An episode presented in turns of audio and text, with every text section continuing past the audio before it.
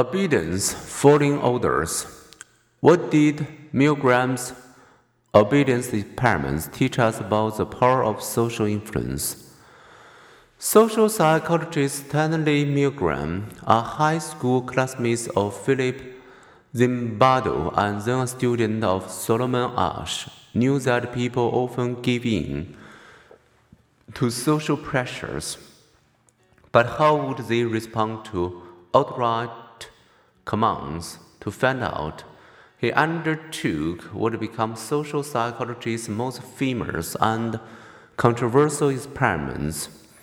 Imagine yourself as one of the nearly 1,000 people who took part in Milgram's 20th experiments. You respond to an advertisement for participants in Yale University Psychology study of the effect of punishment on learning.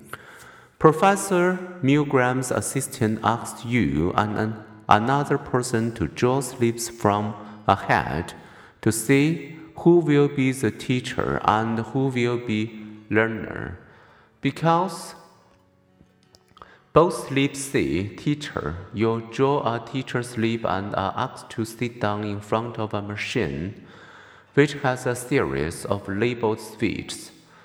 The supposed learner, a mild and submissive seeming man, is led to a, a drawing room and strapped into a chair. From the chair, wires run through the wall to your machine. You are given your task, teach and then test the learner on a list of word pairs.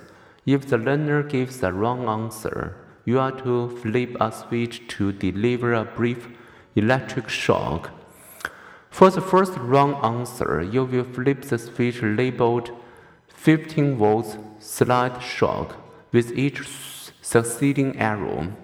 You will move to the next higher voltage.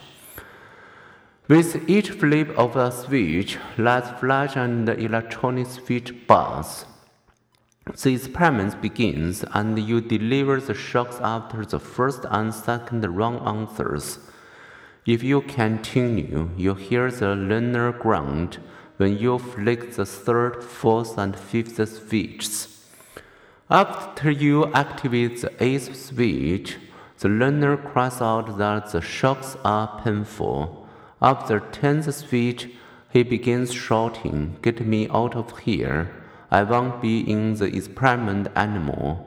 I refuse to go on.